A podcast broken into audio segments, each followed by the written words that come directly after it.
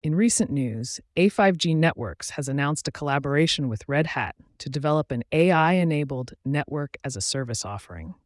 This partnership aims to enhance the capabilities of network services by leveraging artificial intelligence technology.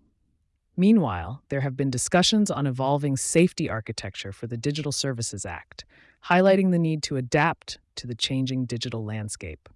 In a fascinating study, it has been discovered that great apes engage in playful teasing, adding to our understanding of their social behavior. However, a concerning statistic reveals that only five women have won a top mathematics prize in the past 90 years, shedding light on the gender disparity in this field. The Federal Trade Commission, FTC, has issued a warning about quiet terms of service changes for AI training, emphasizing the need for transparency and accountability in this domain. OpenAI's Sora project faces competition from rivals such as Google and Meta as the race to develop advanced AI technologies intensifies.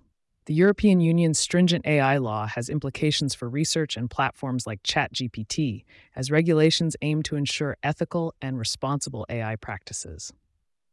In other news, there are intriguing books exploring the mysteries of seaweeds and stars, offering readers a chance to delve into these fascinating subjects. Lastly, a leak of Russian threat information is suspected to be part of an effort to prevent U.S. surveillance reform.